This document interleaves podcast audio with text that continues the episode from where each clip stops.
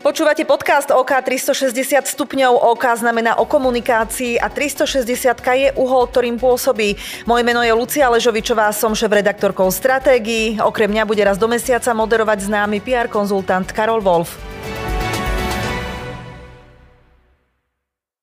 Tak vitajte pri dnešnom podcaste a aj hneď vám predstavím môjho hostia. Svoju profesionálnu kariéru odštartoval v rádiu Regina, odtiaľ sa presunul do Twistu a potom do Markízy. Novinárskú kariéru opustil celkom skoro a vydal sa do korporátneho sveta.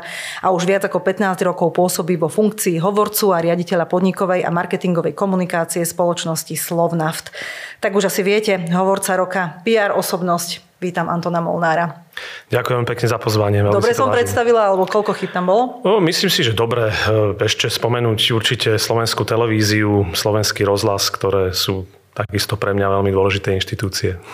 Ste jedným z prvých hostí nášho nového podcastu magazínu Stratégie. Dlho sme sa tomuto formátu vyhýbali, ale keďže už podcastuje aj pápež, nemali sme na výber. To je milé. Vy počúvate podcasty?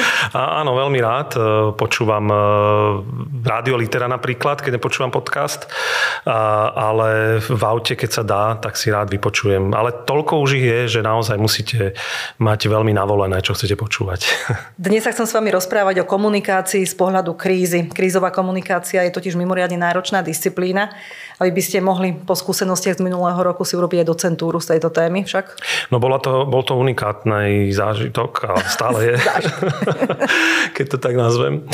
Ale áno, áno, taká vyššia škola komunikácie, kedy vlastne sa stretnú externé faktory, ktoré sa nedajú naplánovať, ktoré sa dejú v nejakých väčších cykloch a vy ste súčasťou toho a musíte tomu čeliť. Nikto vás na to nepripraví, máte samozrejme nejakú skúsenosť, ale vojna, e, prírodné nešťastie nešťastia, ľudské nešťastia, osudy a do toho biznis, energetická kríza, ďalšie, ďalšie množstva iných kríz, postcovidová téma to sa vlastne nestalo nikdy v minulosti. Mhm. Toto v učebniciach asi nebolo. Toto nebolo a naozaj, že musíte e, mať hrošiu kožu a veľmi filtrovať všetky informácie, aby sa vám nedostali do tela vyslovene pod kožu, že, že vás začnú fyzicky ohrozovať. Povedzte mi hneď na úvod, vy prečo ste sa rozhodli, že opustíte svet novinárčiny? Mňa novinárčina veľmi bavila a stále ma baví a stále s tými novinármi však komunikujem a ten svet médií ma neuveriteľne vždy zaujíma, ale ja som cítil, že chcem vedieť z nejakej oblasti viac e, z energetiky alebo viac tých podnikových vecí. Ja som študoval ekonómiu, takže prirodzene mne tá, tá ekonomika, tie čísla boli blízke a v tých médiách sa to nedalo ísť hlbšie. Mm. Takže veľká firma, e, ktorá potom ma oslovila, tak e, po viacerých rozhovoroch som prijal túto ponuku, hoci to nebolo ľahké rozhodnutie pre mňa v tom čase a naozaj som sa rozhodoval, či ostať v médiách alebo... Mm-hmm. Veľa novinárov chce ísť za hovorcov, lebo si myslia, že tam nájdu konečne takéto teplé miestečko a pokoj a chcú uísť z toho hluku eh, tých newsroomov, open spaceov. Eh, nechcú mať žiadne uzávierky, nepríjemné kauzy, stretávať sa možno s politikmi. Vy ste do toho išli s akými eh, tými víziami alebo čím, prečo ste prijali túto ponuku? No určite to nebolo, že chcem mať úplne pokoj, lebo áno, výhoda novináčiny, že ráno mám biely stôl, idem s novou témou alebo niektoré viac, viac robím a túto kontinuálne robíte na projektoch. U mňa išlo naučiť sa niečo nové, zistiť niečo nové. A to závisí veľmi individuálne od človeka, či v tom korporáte naozaj sleduje si len tie svoje veci, alebo využije tú možnosť, ak ja, že v Slovnafte máte od výroby po retail úplne celý reťazec, unikátny reťazec, e, tak sa viete zaujímať o všetko a ísť do všetkého. A keď vám tá firma možnosť, tak prakticky sa môžete uplatniť na rôznych segmentoch. Hej, Slovnaft je takou trošku špecifickou firmou. Všetci tankujeme, všetci sa si tým pádom nejako tak namýšľame že tomu rozumieme a vieme, že prečo, koľko by to malo celé stáť a vieme aj to, že benzín je stále príliš drahý a mal by byť určite lacnejší, lebo vy na tom nejako extrémne zarábate. Keď treba, tak politici si aj do vás radi kopnú. Máte to podobné ako novinári? No, historicky je to, vždy bol ten Slovnav témou už od čas pána Mečiara, ale keď si pozeráme históriu aj za socializmu, Slovnav bol stále našťovaný politikmi, kde sa fotili pri otváraní veľkých e, nových investícií. Slovnav bol témou na rôznych aj rokovaniach minulosti, ústredných výborov. Obrovské investície išli devízové vtedy práve do takýchto podnikov, takže prirodzene to ostalo a stále sme pre tých, pre tých politikov zaujímaví. E, jednak tým, že sme obrovský podnik, ktorý výrazne prispieva svojimi produktami do štátneho rozpočtu. Teraz výnimočne samozrejme aj z daní, o ktorej sa bavíme, že navyše by sme mali platiť samozrejme daň z príjmov. Čiže ten Slovnaft je zaujímavý po viacerých, by som povedal, viacerých pohľadoch a aj je to taká, taká naozaj mieša sa v tom energetickom sektore alebo v tom, v tom ropnom sektore tá politika sa často mieša s tým biznisom. Máte štatistiku o tom, koľko pozitívnych a v pomere koľko negatívnych správ sa minulý rok objavilo v médiách o Slovnafte? Áno, e, máme. Naozaj e, robíme si pravidelne však mediálne analýzy. Najvypuklejší boli maj a jún, kedy vlastne e, dosiahlo spravodajstvo o nás v zmienkach Slovnaftu, kontext a tak ďalej, ako hodnoty, ktoré bežne vygenerujeme za rok Mm-hmm. za jeden mesiac. E, vtedy tie, aj tie nálady e, negatívne, ktoré boli avšak v prvom rade, samozrejme by som povedal, že často drivované alebo spúšťané politikmi, e, dosahovali približne štvrtinu, tretinu z tých všetkých, by som povedal, nálad. Zvyšok bol neutrálny, niečo málo, veľmi málo pozitívne. Avšak v konečnom dôsledku tá verejnosť potom nejak tie informácie postupne vstrebala a vedela si spraviť aj svoj názor. A paradoxne, tí politici niekedy naozaj to vyhajpujú do veľmi negatívnych emócií, ale paradoxne to niekedy ľuďom pomôže pozrieť sa na to úplne pragmaticky, racionálne. Uh-huh. Hej, že nespraví to niekto za nich. To teraz nechcem povedať, že oni majú na tom nejaký pozitívny participáciu, skôr oni by mali formovať tú verejnú mienku naozaj pragmaticky a nemali by tak vstupovať do nášho života, že potrebujeme naozaj ku dennodenne počúvať o veciach, ktoré nás vysilujú, zaťažujú a neprispievajú ničomu. Len aby sme pripomenuli ten kontext, tak eh, po začiatku vojny na Ukrajine išli ceny pohonných látok extrémne vysoko, až k 2 eurám a do toho sa začali debaty o tom, že Slovna vlastne nakupuje rúskú ropu, na ktorú sú uvalené embarga, alebo mali by byť uvalené embarga e, zo strany Európskej únie. Ako sa v takýchto časoch, kedy sa toto rieši, na jednej strane sú všetci nahnevaní z toho, že zdražieva všetko, na druhej strane ide tá, e, začína sa rozprávať o tej politike a v kontexte ukrajinskej vojny to bolo veľmi špecifické. Ako sa premýšľa v tom čase, že, a, že čo treba vlastne povedať ľuďom? Ako, ako, ako to u vás prebiehalo, tie interné diskusie? Prvé týždne, keď sa vlastne zo dňa na deň stanete trošku takým ako keby nepriateľom, alebo že ste súčasťou toho nepriateľského ataku na Ukrajine, čo si projektovali niektorí ľudia proste do nás, eh, aj z médií a takým lebo spôsobom sa aj pýtali. Svojím spôsobom. Lebo svojím spôsobom financujem vojnu. To sa stalo zo dňa na deň. A tak sa stalo zo dňa na deň, že pred tou vojnou vlastne všetci odpisovali rafinérie, to nebude treba, lebo ideme do zelenej transformácie a nejakým spôsobom celý svet sa zmení, tak behom pár mesiacov bola úplne opačná retorika a vlastne prečo ste neinvestovali viac, prečo ste nediverzifikovali ešte viac, nerobili iné kapacity a tak ďalej. Čiže tá retorika sa veľmi otočila.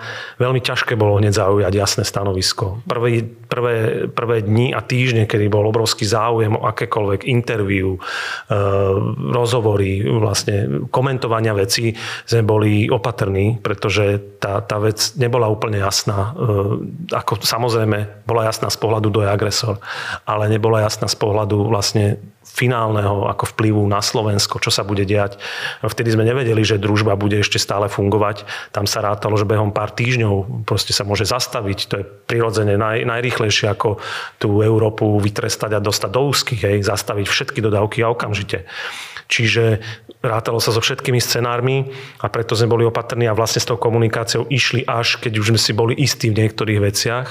Zároveň našlapovali veľmi opatrne teda hovorili, skôr vysvetľovali, opakovali a nešli do nejakých vyhlásení takých veľmi, by som to nazval, eh, hrdinských, že všetko hneď eh, akože zvládneme, hneď prepneme a vybavíme, hoci niektoré veci eh, sa črtali, že, že budú zvládnutelné, ale to je tak krehké a tak komplexné, že množstvo tých vecí sa navzájom ovplyvňuje a mení. Možno, že hovorím trošku v hádankách, ale keď si zoberiete len ten reťazec, e, čo sa týka od dodávok, čo sa tam môže pokaziť, od pladie, poistiek, neviem čo, až po rafinériu, kde vo výrobe môže dojsť čomukoľvek, tak naozaj niekedy je zázrak, že máme tie litre palív a nafty a pre nás bolo samozrejme cieľom zabezpečiť Slovensku aj okoliu, keďže sme exportná firma, dostatok tohto.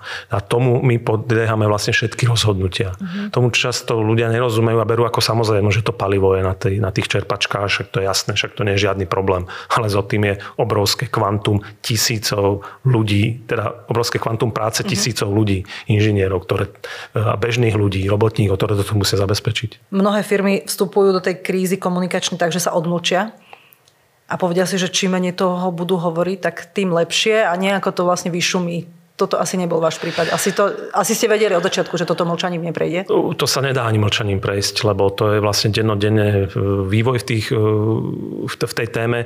Takže my sme počas potom už apríla, mája začali robiť veľmi e, silnú komunikáciu. Jednak čo bolo strašne dôležité, e, ten marec a apríl ja som vlastne strávil mnoho hodín na telefóne vysvetľovania kontextu s novinármi, čo mnohokrát veľmi pomohlo. Že nemusí to, nemuselo by to byť priamo veci, ktoré sú citovateľné, ale sú to pochopenie tej situácie, pozrite si viacerých zdrojov. Ten človek novinár nemá čas proste pátrať úplne detálne, on potrebuje veľmi jasne transparentné informácie. A chodí z témy do témy. A schodí témy do témy. Takže toto, to, tomuto som venoval naozaj v marci, v apríli veľmi veľa času. Potom už ten máj bol, že sme išli aj von s viacerými rozhovormi, pravidelnými, ako keby aktuálnymi informáciami. To už aj v apríli sa dialo prakticky po pár, už po tom týždňoch sme išli do komunikácie. Uh, takže vyprodukovalo sa veľmi veľa tých článkov, veľmi veľa formátov, eh, či neformálne stretnutie s médiami, eh, hovorím, či na individuálnej báze. Čo musím povedať, že eh, aj tí novinári naozaj, tí, čo sa tomu venovali detailne, tak mnohokrát, keď sa do tej témy ponorili, oni tie súvislosti veľmi rýchlo pochopili a vlastne písali veľmi fundovane, naozaj tak, ako si môžete prečítať v zahraničných periodikách na, na, na vynikajúcej úrovni. Počítali ste aj s tým, že čokoľvek poviete, tak dobre nebude, len nejako eliminujete škody? Tým sa počíta, presne, že ak hovoríte, že dobre nebude, čokoľvek poviete, tak nikomu nevyhoviete. Dá sa povedať, však to nejde o to vyhovieť niekomu. Mm-hmm. Ide o to dať jasný signál aj ľuďom, verejnosti, e, médiám, politikom. Iné je úplne, keď sa do toho pustia už politici a tú tému začnú v svoj prospech nejakým spôsobom formovať a v rámci tejto komunikácie oni začnú o tej firme zavádzať. Ako sa to stalo aj u nás, ako zavádzali o, o tom, kto je vlastne MOL, hej, e, čo sa dialo viac menej e, počas toho mája z úst bývalého e, ministra financí, prípadne nejakých ďalších, ďalších politikov. Keď sme si aj merali mimochodom, tak na Facebooku vlastne tých najviac negatívnych emócií bolo spätých so statusmi politikov. Hej. Často to boli aj kandidáti na 100 mieste nie, niekde v niektorej strane, ale sa prižovali na tejto téme a radi ju dávali do negatívneho kontextu, repostovali a zbierali na tom body. Mhm. Ako ste sa, e, akú stratégiu ste volili pri e, komentovaní toho, čo hovoria politici, lebo asi do otvorného konfliktu sa ste nechceli, to, to asi nie je pre, pre firmu dobrá cesta nikdy. Nie, ale zvolili sme ostrejší slovník, ako by sme zvolili inokedy. Musím povedať, že spätne, keď tak vyhodnocujem, nešli sme tak, že teraz budeme ticho a nech na nás hovoria, čo chcú. Však to prejde? Však to prejde. Ohradili sme sa, výrazne sme sa ohradili voči tým tvrdeniam, eh, či to bolo hm, tradične cez médiá, alebo eh, potom na, na stretnutiach, sme boli dopetovaní informáciami. Takže tá komunikácia eh, možno, že v tomto bola taká ostrejšia. A no, niektorí niektorí novinári mi aj počase povedali, že, že oni majú pocit, že ten Slovák tak vyplakáva ako keby stále, hej. Že, že, že nedá sa toto, nedá sa tamto, a, ale ako povedať skutočné veci, ako sa majú. Keď to niekto nazve vyplakávaním alebo nazve to, e, že, že sa stiažujeme, tak keď nikto nepovie za vás tú pravdu, aká je v skutočnosti, aká je v realite, tak kto ju má iný povedať?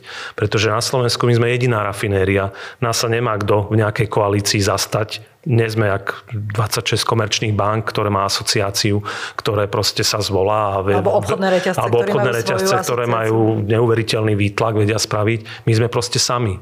A sami sme v tom aj boli a veľmi málo bolo takých advokátov. Tí ľudia, aj odborníci, profesori alebo tí, čo sa pohybujú v energetike, sa aj báli potom vyjadrovať na túto tému často a nechali to radšej tak, nechceli mať s tým nič spoločné. A navyše niektorí analytici si osvojili takú retoriku, ktorá nás dávala do negatívneho uhla, čo bolo jednoduché a tu šírili ďalej. Hej. Čiže necítili ste spoločenskú podporu žiadnu? Takú tú odbornú príliš nie, ale zmyknutí sme na to.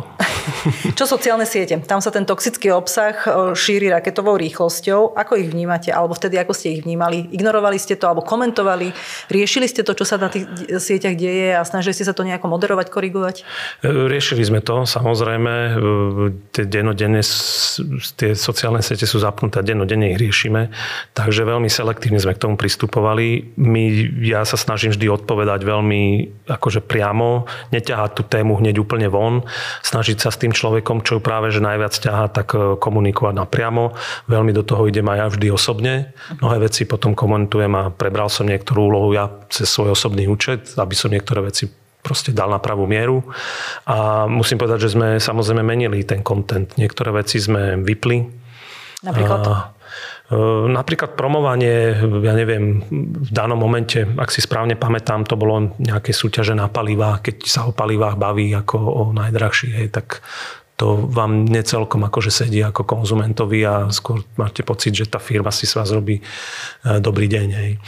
Čiže e, niektoré kontent sme naozaj upravovali. Čiže, ale, ale v tom zmysle, že odsunuli na inokedy alebo nezaradili. Hej. Čiže e, rozprávať sa o nejakej supej podpore talentov alebo niekde, čo ste pomohli Nejaký zrevitalizovať CSR projekt, vyznieva voči takej obrovskej téme, ako je konflikt, vojna, diverzifikácia, energetická bezpečnosť úplne... Že čistíte si karmu nejakým CSR projektom. napríklad, hej, a prečo teraz, hej, hoci to bolo naplánované bez ohľadu na to, čo sa deje. Čo je ťažšie na odkomunikovanie? Zdražovanie alebo biznis s Rusmi?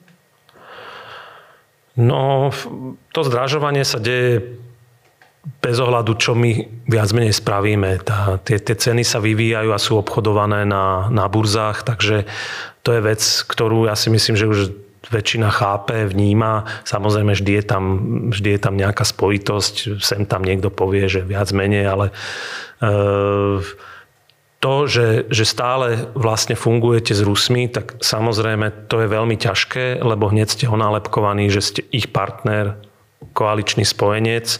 Navyše to, že sme vlastnení vlastne medzinárodnou spoločnosťou, ktorá je v Budapešti, kde istý pár percent má štát, potom sú to nadácie, kde má tiež zastúpenie štát, ale celé to nie je stále do 30% len niečo. A zvyšok sú akcionári, banky, dôchodkové fondy a zvyšok je kotovaný na burze.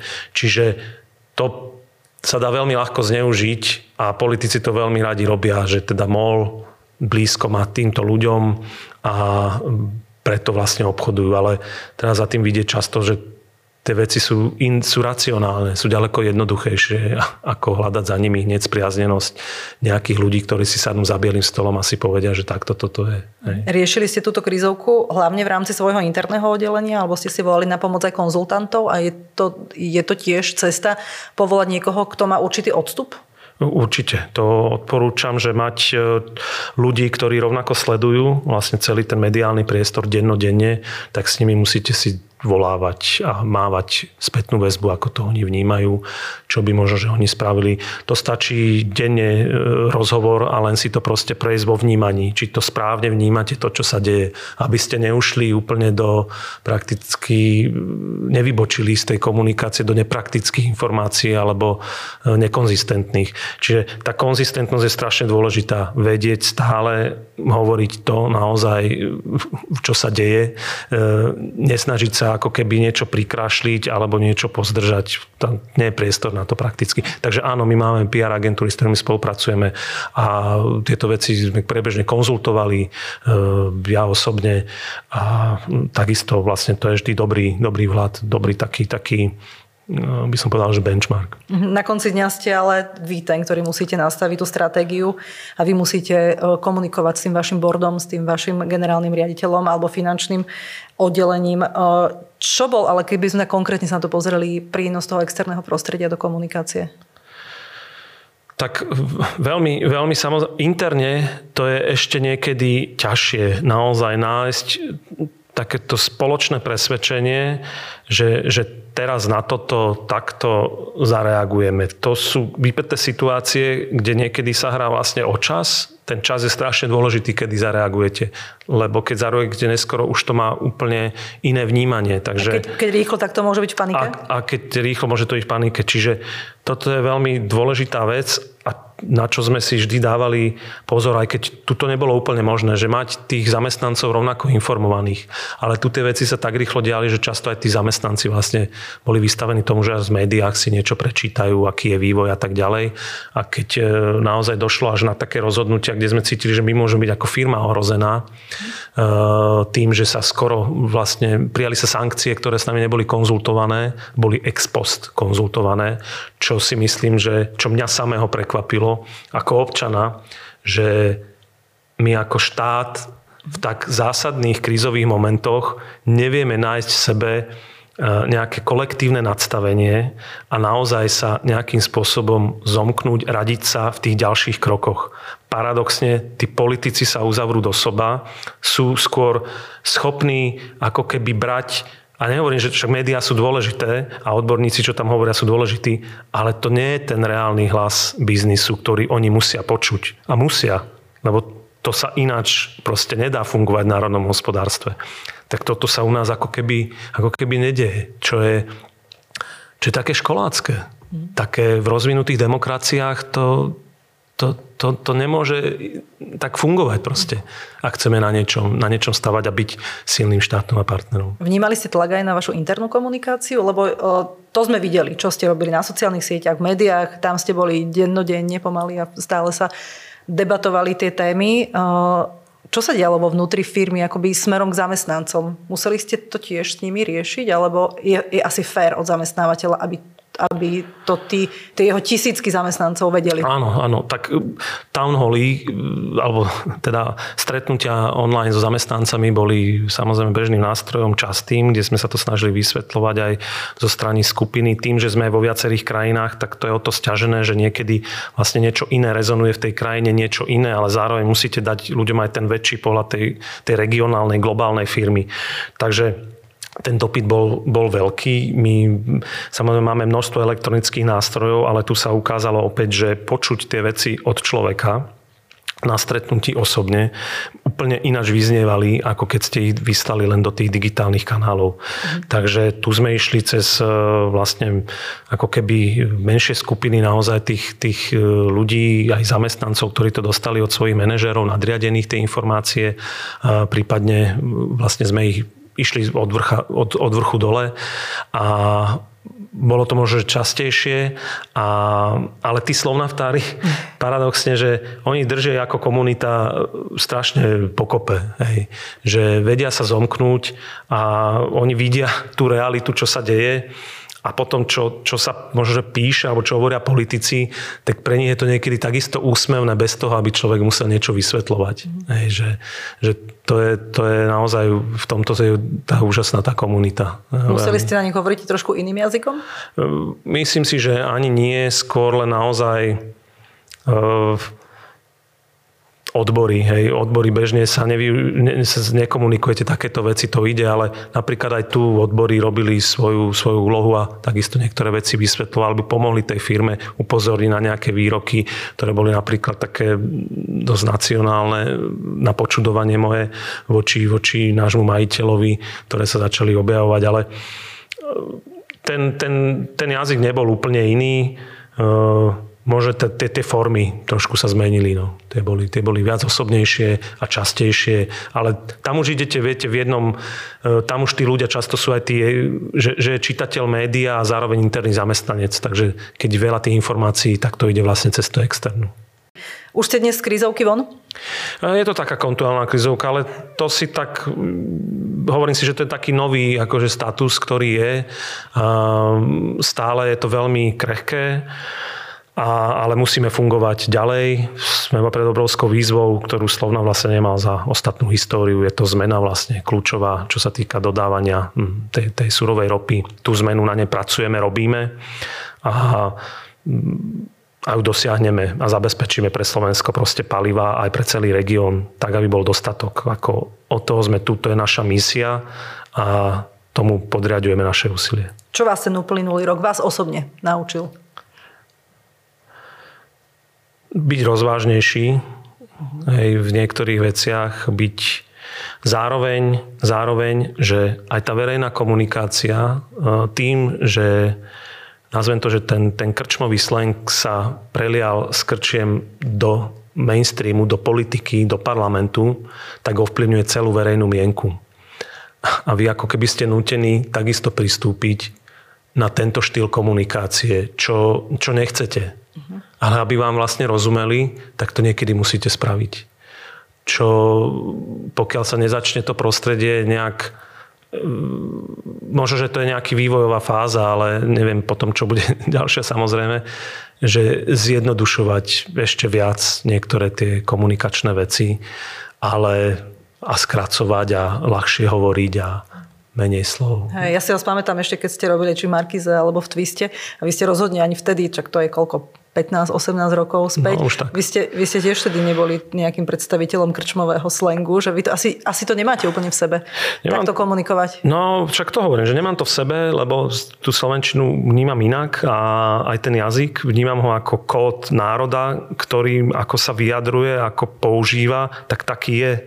A tento kód, keď, si za, keď to poviem tak digitálne, doň ho naštepíme algoritmy, ktoré ho rozvrátia, tak aj my sa takým stávame zrazu. Hej? Takže to je veľmi nebezpečné, preto je dôležité, aby tá kľúčová e, skupina ľudí, či už sú to intelektuálni, rozladení ľudia, ako tomu trendu nepodliehala si myslím úplne na toľko. Ale zase na druhej strane vedela správny čas reagovať adekvátne ostro. Mhm. Posledná moja otázka.